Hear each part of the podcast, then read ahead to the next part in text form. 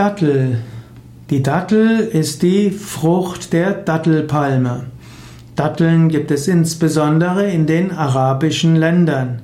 Die Dattelpalme braucht nämlich ein heißes Klima bzw. ein warmes Klima und auch ein trockenes Klima.